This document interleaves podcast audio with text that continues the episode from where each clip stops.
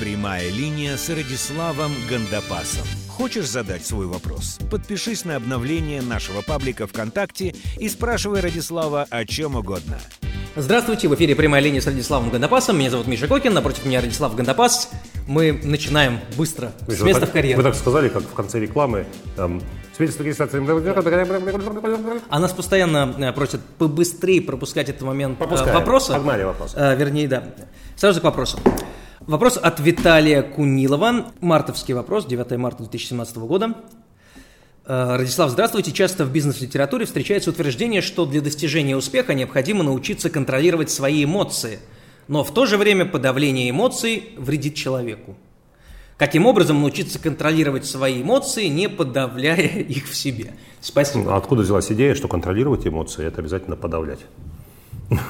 Вы когда вы контролируете своего ребенка, вы подавляете обязательно? Когда вы контролируете... Иногда, да. Иногда, да. Когда вы ведете машину, вы только жмете тормоз, то есть контролировать автомобиль – это только тормоз нажимать. Точно так же эмоции. Контролировать эмоции – это нажимать на тормоз, когда нужно. Когда у вас вспышка гнева, лучше нажать на тормоз, потому что последствия могут быть такие, что вы потом сильно пожалеете, что не нажали на тормоз. И иногда нужно нажимать на газ, когда дети играют, и вы решили с ними провести время, и вместо, а вместо этого все время уплываете, там что-то и так далее, нужно нажать на газ, нужно усилить эмоции, хохотать с ними, возиться с ними, играть с ними, бросаться них, как усатый нянь. Это нужно нажать на газ, но умело, не нужно имитировать ничего. Дети, они очень четко чувствуют, когда папа имитирует, да, или там мама, например.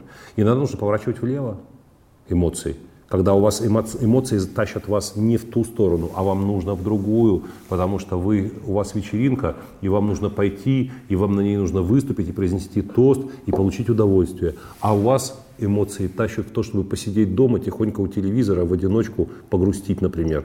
Но вы не можете не пойти на эту вечеринку. И вот вы идете на вечеринку, а эмоции с собой тащите вот те. И вы там грустненький и какой-то неадекватненький. А вам нужно повернуть эмоции. Это возможно и провести этот вечер с удовольствием и пользой. Ну, это а иногда нужно повернуть- А потом нужно повернуть вправо. Аутотренинг – это метод. Один из методов. Метод, э, один из методов. изменить, это же довольно сложно. Один из методов управления эмоциями, но он не имеет такой прямолинейной цели – аутотренинг. Слушайте, ну сколько раз э, бывало, что идешь в какое-то место с не с тем настроением, и далеко не всегда удается переключиться. Настроение нужно уметь корректировать, если это нужно. Ну, настроение не настроение, эмоции. Эмоции, настроение и чувства – это разные вещи, нужно их не путая, э, ну, не, путая их одно с другим, пытаться воздействовать на одно, думая, что воздействуешь на другое.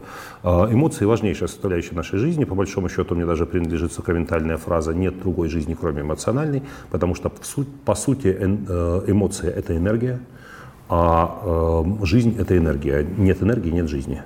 И мы в течение всей жизни, у нас происходит битва за энергию. Мы ждем эмоций, чувства – это сложная конструкция из многих эмоций состоящая, да и сами эмоции иногда смешанные тоже эмоции. Чувство гордости, например, э, смешано из нескольких эмоций.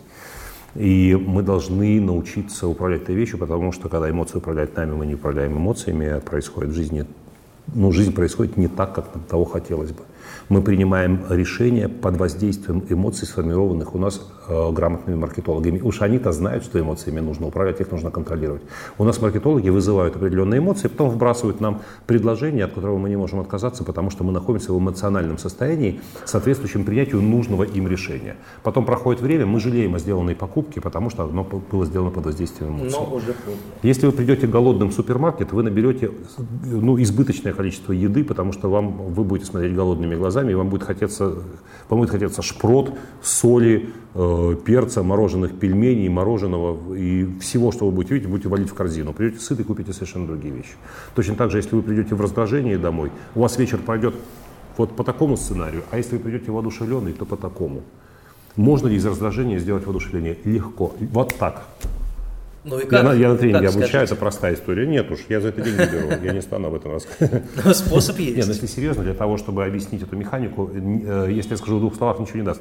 Нужна подготовительная база. Вот В тренинге же есть есть подводящие всякие вещи, поэтому вот так, как бы, о, элементарно, вот так, вот так, сделай, и у тебя все получится. Нет, так не Но получится. есть разные способы. Есть Конечно. разные способы, большинство из них очень простое. Интенсивные эмоции переводить одна в другую очень просто. Гнев э, в хохот, хохот в плач. Очень легко. А эмоции на, э, низком, на низком уровне энергетичности сложнее, но тоже возможно. Радислав, может быть, мы такую вставку сделаем короткую про... Ну, не, не пересказывая тренинг, конечно. Одну маленькую фишечку, которую можно рассказать легко и быстро, я дам сегодня. Итак, небольшой совет о том, как справляться с нежелательными эмоциональными состояниями. Один маленький фрагмент, но, может быть, э, этой, этого простого совета, простого приема хватит вам для того, чтобы очень серьезно увеличить качество вашей жизни. На тренинге я спрашиваю, э, прошу людей всегда написать, с какими эмоциями на тренинге они хотели бы поработать, на тренинге по эмоциональному интеллекту. Они пишут, я спрашиваю, у кого вошел гнев в этот список? Э, и поднимают руки подавляющее большинство. Э, люди хотят работать с гневом. Почему? В состоянии гнева мы принимаем решения, последствия которых очень сложно потом нивелировать, очень сложно от них избавиться. Мы принимаем решения, совершаем поступки, которые потом невозможно исправить. Они навсегда остаются. Люди разводятся, люди э, ссорятся, люди принимают финансовые решения неблагоприятные для себя самих.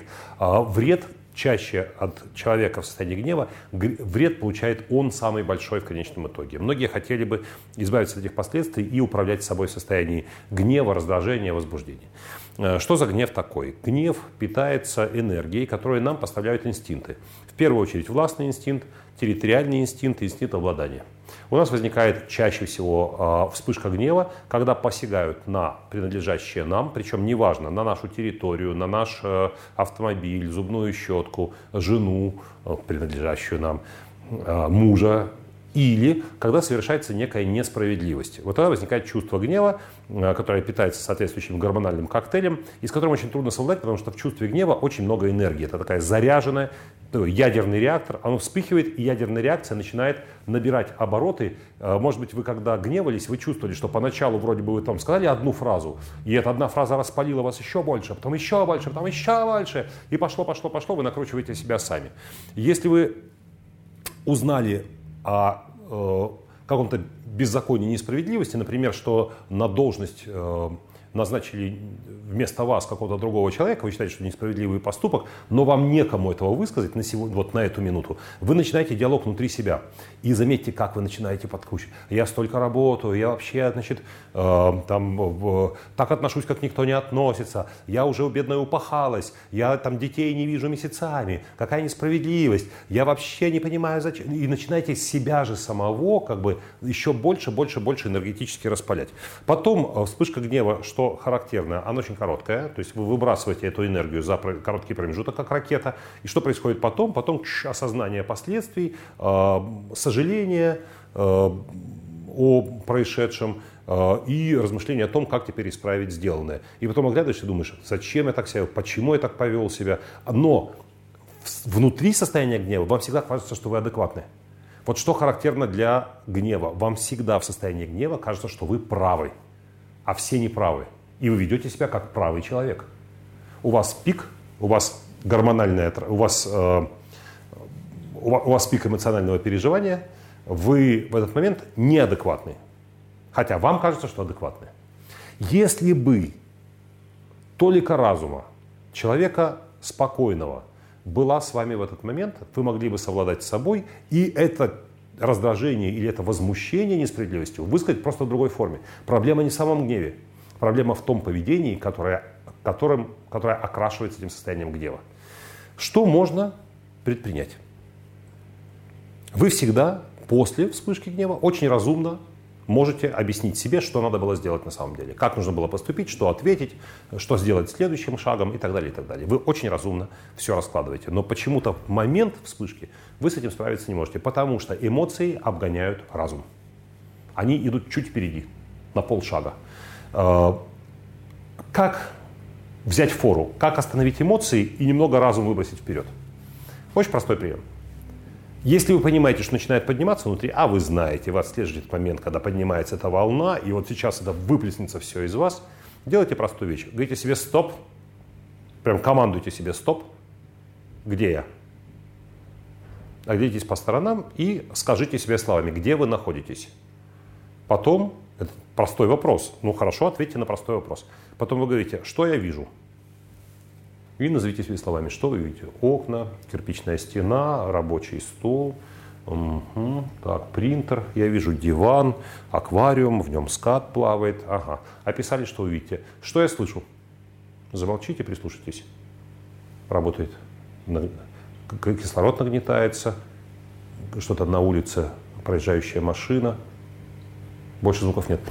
Что я обоняю? Следующий вопрос. И опишите, какие запахи вы чувствуете. Это простое упражнение, займет одну-две минуты. Но в это время эмоции притормозятся, а разум выскочит вперед. Потому что необходимость отвечать на вопросы а, о том, что регистрируют ваши органы чувств, а, активизирует центры мозга, которые отвечают за разумное поведение. После этого вы можете вступить в диалог гораздо более взвешенно, гораздо более правильно и с гораздо более предсказуемым результатом. Еще одно упражнение, которое вы можете использовать параллельно или вместо этого. В момент, когда накапливается раздражение, гнев, и они накапливаются до критической точки, они готовы излиться, делайте простую вещь. Глубокий вдох, и потом вставляете себе в рот воображаемую трубочку для коктейля и Выдыхаете через нее воздух, пока не выдохнете весь. Если вы чувствуете, что вы еще не успокоились, еще один вдох и выдыхаете через трубочку для коктейля. У вас может немного закружиться голова, ничего страшного, это нормальное состояние. 3, 4, 5 выдохов сделайте, успокойтесь, и потом в этом новом для себя состоянии вы можете продолжать диалог, а может быть продолжать диалог вам уже и не захочется. Может быть и нечего будет сказать, или скажете в какой-нибудь другой форме, и потом. Кстати, довольно часто людям в ситуации раздражения или гнева хочется закурить даже людям, которые давно бросили. А что мы делаем, когда мы курим? Когда мы курим нервно. Как мы курим нервно?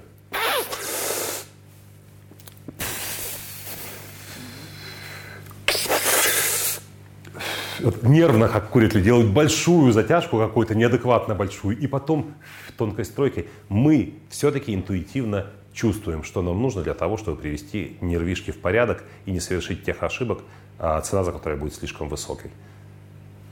Используйте эти несложные и вполне применимые приемы. И это не значит, что вы всеми эмоциями будете управлять профессионально. Нет, вы срежете пики. Вот те критические пики, которые стали причиной серьезных потерь в жизни. И, к сожалению, приходится признать, что некоторые люди потеряли саму жизнь из-за того, что их эмоциональное состояние достигло слишком высокого градуса. А, переходим к следующему вопросу. А, вопрос от Ивана Мартынова из Орла. А, мой земляк Иван. Итак, да. что же нас... Радислав, в жизни земляк? и бизнесе важны переговоры, пишет Иван. Совершенно справедливо. Ну, конечно. Называйте, э, назовите, пожалуйста, три самых важных навыка переговорщика, по-вашему, и трех людей в истории, которых вы считаете талантливыми дипломатами, слэш переговорщиками. Ну, навык-то важный, понятно. Ну, первый навык – это слушать. Это слушать. Переговорщику важно Почему слушать. я не умею? Ну, да. Я тоже. Второй навык – слышать. Ну, то есть понимать, что на самом деле. Да? Не самостоятельно интерпретировать, а понимать, что на самом деле – сказано, к чему сказано, что имеется в виду. И в бизнесе, и в жизни. Большинство ссор между друзьями и возлюбленными из-за того, что человек предпочел, услышав, услышать не то, что тот имел в виду. И тот первый говорит, я не это имел в виду, я вообще, я не так сказал. Так, так. То есть интерпретатор настаивает на да, своей негативной интерпретации, было. при том, что сам э, первый коммуникатор не, ну, готов доказательно объяснить, что, в общем, сказано было совершенно другое. И таким образом это переговоры, которые заходят в тупик, и страшный, страшный тупик. Слушать, слышать, наблюдать. И наблюдать. Наблюдать. А у нас все как-то все больше про то, что сказать, что сказать, что сказать, какой аргумент перевести, когда его лучше вставить и так далее. Я думаю, что как хороший э, врач лучше потратить лишний час на диагностику, чем лишний час на лечение. Точно так же в переговорах. Лучше интенсивнее слушать, меньше Хорошо. говорить. Слушать, слышать, наблюдать. Да. Окей. А, поехали дальше. Три э, человека в истории, которые вам кажутся хорошими дипломатами или переговорщиками. Ну, у меня почему-то э, военная тема какая-то приходит на ум. А, либо э, Грибоедов, который был знаменитым дипломатом, помимо всего прочего, и писателем, да. и... и еще и композитором. Ну, кстати, давайте Грибоедова мы в этот список поставим из трех, потому что, ну, если э, говорить на чистоту, то Грибоедову мы э, обязаны минус одной войной в нашей истории. Миром он, на Ближнем Востоке. Ну, совершенно. Он, он методом переговоров, будучи мальчишкой еще по современным меркам, 25 лет, э, сумел добиться прекращения э, готовящегося военного столкновения. Минус одна война в нашей истории благодаря Грибоедову. Погиб он не в связи со своими да, навыками переговоров. А может быть, Александру Калантай я бы выделил, потому что в такое непростое для страны время она сумела выговорить, выторговать. И, кстати, то, что она была женщиной, в данном случае работала ей в плюс. Это было еще витриной советской власти, что женщина у нас может занимать, занимать высокие государственные посты. Но, кстати, как это часто бывает, талантливые переговорщики решают э, проблемы страны и своей компании, но часто эти навыки оказываются совершенно, бес, оказываются совершенно беспомощны в личных ситуациях.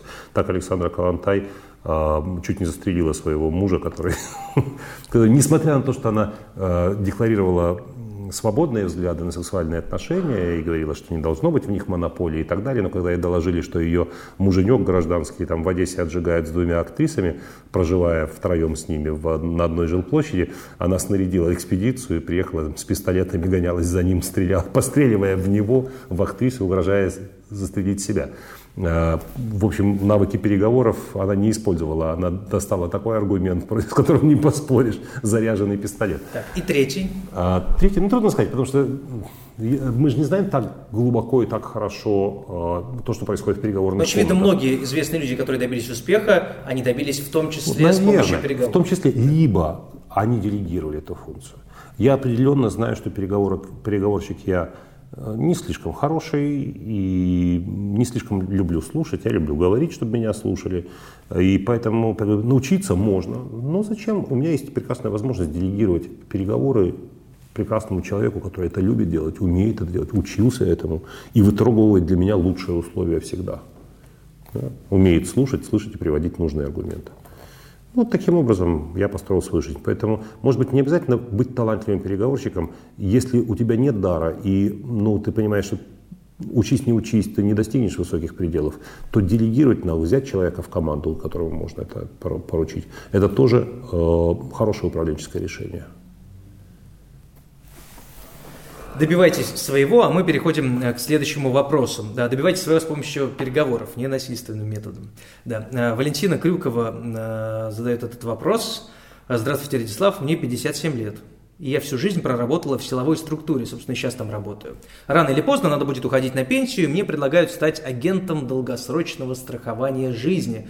К своему стыду я поняла, что совершенно не умею общаться с малознакомыми людьми, у меня узкий круг друзей – что можете посоветовать в моем случае и как вы относитесь к долгосрочному страхованию жизни? Скорее даже вот поэтому я этот вопрос выписал, потому что а, многие сейчас в России задумываются о том, чтобы застраховать, чтобы потом а, долгосрочное страхование жизни, для тех, кто не знает, это вещь, когда в день платишь определенную сумму, ее выплачивают в случае твоей смерти, не дай бог, Э, э, либо в 50, там, 60 или 70 лет, в зависимости от срока ну, Начнем с того, что э, долгосрочное жизни – это инвестиция. Да. То есть она везде в мире воспринимается как не инвестиция, как, да. не как деньги на похороны там, несчастной вдове и так далее. Хотя, конечно, рекламируют ее чаще всего как форму заботы о своих близких в случае утраты кормильца. Да, в случае, если вы не сможете э, семью обеспечить, ее будет обеспечивать в течение долгого времени. Мне что в России это долгое время было не принято.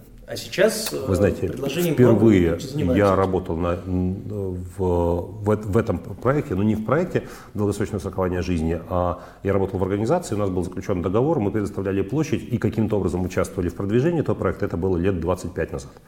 То есть сказать, что это прям недавно появилась услуга, это невозможно. Как правило, у компаний, которые это предлагают, есть такая приписка в конце life. То есть к названию. Life, life просто life. Да, life это ну, означает, что компания занимается именно этим видом страхования. Подчеркну, во всем мире это воспринимается как инвестиция, как возможность саккумулировать деньги, скопить и приумножить их. Э, в первую очередь, это главная задача. Это, его можно продать, между прочим. Эту, этот, а этот актив можно продать за деньги. Некоторые люди так поступают и, и так далее. Это, не знаю, э, ну, не, сейчас же нас спрашивают не о продукте, нас сейчас спрашивают о, о том, можно ли работать. Ну, прекрасная возможность сделать рестарт в жизни, получить навыки, которых не хватало. Понятно, что силовые структуры, наверное, не ориентируют своих работников на э, продажу чего бы то ни было. Да? Там другой характер отношений с э, контрагентами. Поэтому, может быть, Мы же не знаем, чем вы одарены. Просто вы не пользовались этим талантом. А такие компании не всегда проводят очень интенсивное, очень качественное обучение, поскольку от качества обучения зависит доход компании. И поэтому, если вам предлагают такую работу, вам наверняка предложат пройти подготовку и по самому продукту, и коммуника... коммуникативные навыки. Почему бы нет? Это возможность вдруг открыть для себя новую себя. Попробуйте. Но в конце концов включить заднюю всегда можно. Вы же уже будете, вы человек свободный, вы снова, как в юности, будете на перепутье, чем заняться в жизни. Почему можете, нет? можете попробовать несколько вариантов. Но это, кстати, сулит очень неплохой доход. Это хороший нетворкинг, потому что большое количество связей. Вы вовлечены в корпоративную жизнь. У вас обучающие мероприятия, развлекающие мероприятия, мотивирующие мероприятия проводятся. Вы постоянно на ногах, в движении, знакомитесь с людьми. Э, почему нет? Это может коренным образом э, переформатировать вашу жизнь. Следующий э, вопрос от Дмитрия Пилипчука. Это уже 20 апреля 2017 года, мы постепенно догоняем, догоняемся. О, 17 год, уже к лету 17 года подбираемся. Да, и э, вопрос такой. Здравствуйте, Радислав. Э, как вы относитесь к ставкам на спорт – а, и игрой в букмекерских конторах. Многие люди считают, что ставки на спорт и игра а, в условных казино и другие азартные игры – это одно и то же. Но это не совсем так. Речь идет не о случайных выигрышах, а о профессиональном подходе к этому виду деятельности. Ведь есть еще э, люди, для которых этот вид заработка приносит достаточно стабильный и высокий доход. Расскажите о своем отношении к этому делу. Знаете ли вы людей, которые прилично зарабатывают в данной сфере? Заранее спасибо за ответ. Людей, которые прилично зарабатывают, я не знаю. Наверное, не существует. Я не знаю таких людей. Сам не делаю ставок э, на спорт. Я как-то это даже идея в голову никогда не приходила. Эм, принцип работы казино мне понятен, но и принцип э, работы систем, э, которые, в которых можно поставить на спорт, тоже понятен. Когда э, человек ставит на результат наиболее вероятный, коэффициент выигрыша очень небольшой у него. А если он ставит на невероятный результат, да, то коэффициент очень большой, мало кто хочет на это ставить, но и шанс проиграть тоже высок. Таким образом, каким-то, ну, то есть много людей вкладывают деньги вот в то, что скорее всего и произойдет, и поэтому и, и выигрывают там всего ничего. Э, эта механика работает так. Профессионально, тут есть и риск, тут есть и азарт, тут есть место. И, ну, люди, я думаю, не ради денег это делают. Просто, просто азарт. Все-таки азарт? Ну, как человек смотрит боксерский поединок, э, не знаю, там... А, чтобы появился дополнительный интерес. Если, если он просто смотрит на красивый бой, там, и вот в десятом раунде техническим нокаутом Кличко побеждает. Или наоборот проигрывает. А другое дело, если он сделал ставку. И у него на кону сейчас, у него там 300 тысяч рублей, которые вот ему светят. То есть сейчас, вы имеете в виду, что... Сейчас Майвейзер, блин, не дает ему их заработать. То есть вы имеете в виду, что это то же самое, что играть в покер неинтересно там на 100 рублей, грубо говоря. Потому что или, ну, или нет... Просто, или просто напугается. Да, идти в банк за, за три спички Помните, смешно. Я сказал, мы вся наша жизнь это борьба за энергию. Это борьба за энергию. То есть появляется азарт, появляется опасение проиграть, появляется отчаяние. Это все эмоции, это все энергия. Не помню, честно говоря, что за фильм, но в каком-то из фильмов был э, э, была какая-то схема. В общем, э, люди относились к этому делу с умом. Вот скорее тут может быть вопрос об этом. Как возможно ли, по-вашему, если да, хорошо это или, ну, наверное, хорошо, если люди с умом математически подходят к ну, вообще ко всему и в частности к ставкам. Ну, я не мне знаю, кажется, ответить можно только да. ну, почему я, я не знаю, ну как с умом? Э, много было попыток. А, анализируют игры сделать, соперников. Сделать математическую модель выигрыша в лотерею и попытаться, используя ее, э, повысить вероятность. Ну, ничего, ну, я так понимаю, ни к чему это не привело. Дмитрий имеет в виду, что это не лотерея, и э, две, скажем, футбольные команды, э, у них есть какой-то бэкграунд в сезоне, есть менее, трансферная политика, приобретение новое. Нет. Тем не менее. Или все равно это рулетка? Конечно, знаете, как в боксе есть lucky punch. То есть человек э, гораздо э, более низкой уровня квалификации в боксе выбросил руку и так удачно, что другому, другой улетел в нокаут. Никто этого не мог но, ожидать. Э, Невозможно было этого Но при этом э, вспомнить бой Мейвезера и э, Конор Макгрегор. Да, а значит, вспомнить, вспомнить бой Мейвезера и Макгрегора, значит, э, все же ставили на Мейвезера, большая часть, там 70-80% людей знали, что скорее всего он победит, он сильнее, он мощнее, у него э, лучшая техника, Тем тот не, не боксер. Тем не менее, могло произойти все, что угодно. Тем не менее, Макгрегор мог победить в этом бою. Ну, правда, после первого раунда... Перешли меня, к этой резонансной теме все после, да? после первого раунда меня оставили всякие надежды, что это произойдет. Ну, вы, же, вы же любитель э, бокса. Я даже занимался боксом, у меня Да. второе место в области в что вы думаете весе. об этом? Я, например, небольшой фанат бокса, я скорее больше люблю футбол. Но Бокс, э, мой, бокс мой любимый вид спорта, если говорите. То есть это единственный вид спорта, который я смотрю по телевизору, еще смотрю гольф, когда я за просто границей. все, кому не лень, уже этот бой обсудили, а мы еще нет. Ну, зачем? Ну, с другой стороны, если нужно, давайте обсудим, что Как ваши эмоции? После какого раунда у вас Тух- интерес? тухлый, неинтересный составил? бой. После, после первого раунда у меня интерес пропал. Я понял, что, в общем, у обоих клише, и они будут, вот так, таким бой и будет. То есть это будет копипаст первого раунда, там будет 10 раз произведен. Ну, у меня не было сомнений, что Макгрегор этот бой проиграет, потому что, ну, знаете, он сейчас может сыграть с Каспаровым в шахматы, естественно, так, прикола ради, по правилам шахмат, сыграть с Каспаровым в шахматы. Но я понимаю, кто выиграет в этом бою. Причем довольно быстро. Играл не Будет на своем поле. Он играл не на своем поле, он прекрасен. Ну, конечно, если бы Майвезера вытащил бы в, э, этот самый, в, октагон и так далее, конечно, он бы имел больше шансов на победу. Я думаю, что даже категорически Ну, больше. все-таки он ногами работает замечательно. Ну, конечно, да. И более того, Майвезер, мы не знаем, как он на полу себя чувствует, а Макгрегор чувствует себя там прекрасно. Вот, поэтому, не знаю, эта игра не на своем поле. Это забавно с точки зрения шоу. Ну, слушайте, это рекорд мировой. Ведь за миллиард перевалил э, бюджет всего этого. Миллиард. И личные доходы спортсменов были Долларов. больше 100 миллионов у каждого. 100 миллионов, больше 100 слышал. миллионов За каждый бой. получил за один бой. Да? Я понимаю, что к этому идут годы и годы тренировок, риска, боли и прочих вещей. Но это же абсолютный рекорд. Миллиард, миллиард долларов. Бой двух Несколько боксеров. часов. Несколько минут. Бой мог продлиться полторы минуты легко. Мог, да. Да?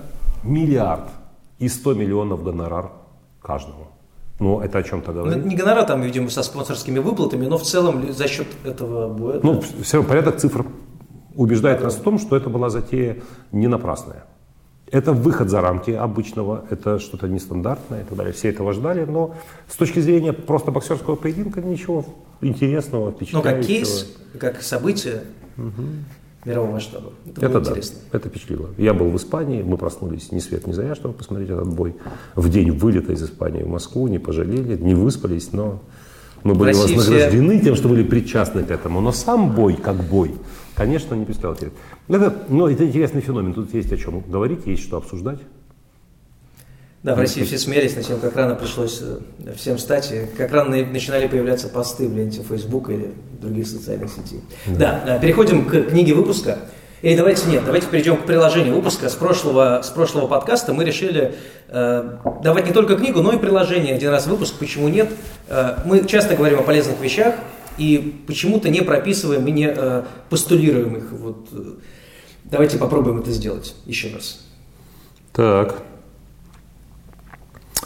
Мне понадобится некоторое время, потому что ну, могу я продемонстрировать чудесный метроном для барабанщиков, который у меня есть. Можно ритм, можно темп. Это не только Но- метроном, ему можно и подражать, я так понимаю.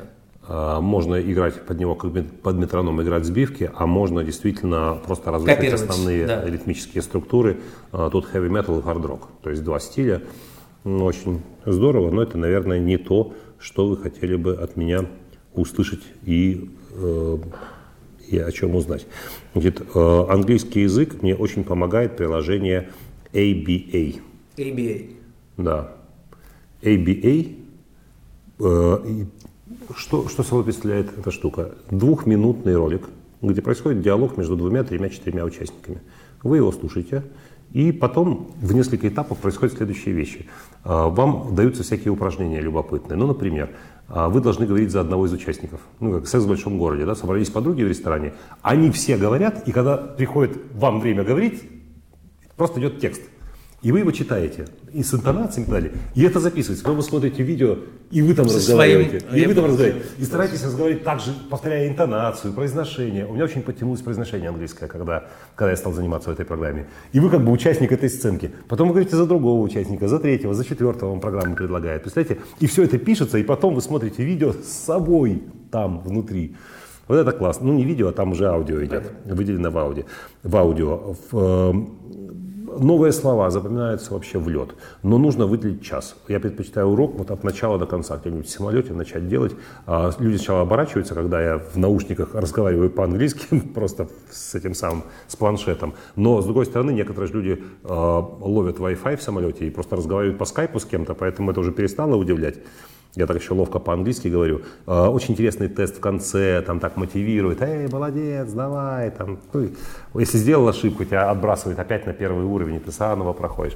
Очень здорово сделано, оно захватывает. Вот это, знаете, что мне нравится? Это не мучительное такое зубрешь, долбешь языка, а захватывает постоянно как бы в игре, в неком кейсе, тебя с этапа на этап переводит. И самое интересное, они большие молодцы, они эти ролики сделали там в одном ролике, например, умер муж у одной из подруг, они обсуждают, как он умер и так далее, и потом говорят, что он в молодости был такой и так далее. То есть там есть какая-то интрига, там есть совершенно эротический ролик, когда руководитель э, секретарша дает какое-то поручение, а потом развивается диалог, диалог, и заканчивается тем, что он приглашает ее в ресторан э, выпить вина. Да? То есть, а, то есть э, обычно же как создаются диалоги, жизненные да? ситуации. Жизненные, с совершенно непредсказуемым сюжетом. Да, и там э, говорят о своих детях две мамы, и вдруг они выясняют, что их дети там чего-то... Ну, Вас же заставляют играть одновременно.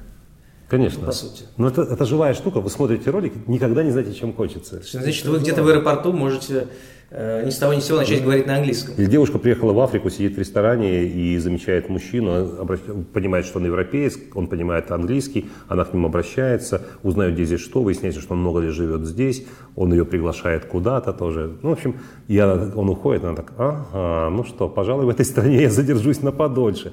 Ну, это какие-то такие штуки, которые Э, маленькие фильмы, маленькие, маленькие кинофильмы, и они цепляют за эмоции. Я очень люблю эту программу, она любимая, но, повторю, это не, то, не та программа, где можно на 5-10 минут зайти. Здесь нужно на час зависнуть, но, конечно, продвижение с уровня на уровень. И самое интересное, когда вы доходите до определенного, тут несколько level ов, как, ну, как в английском языке, да, pre-intermediate, intermediate, upper intermediate и так далее, вы доходите, вам сертификат присылают. Серьезно? Да. А, платная, а, вы его не можете... Программа платная? Программа платная. Э, каждый уровень вы покупаете, но вы не, вы не можете ее обмануть. Нет, вы можете, конечно, дать ее американцу, чтобы он за вас прошел все уровни, зачем это нужно. Да? Вы проходите уровень за уровень, доходите, и бац, и вы заказываете сертификат, вам присылают, ну, электронный, естественно, вы его распечатываете дома, все, вы в рамку можете вешать. У меня английский. Или предъявить его на собеседовании при трудоустройстве. Ну, то есть он подтверждает, что вы сдали тест на уровень intermediate. И это совершенно объективный факт. А теперь по традиции к книге выпуска. Э, какая на сегодня?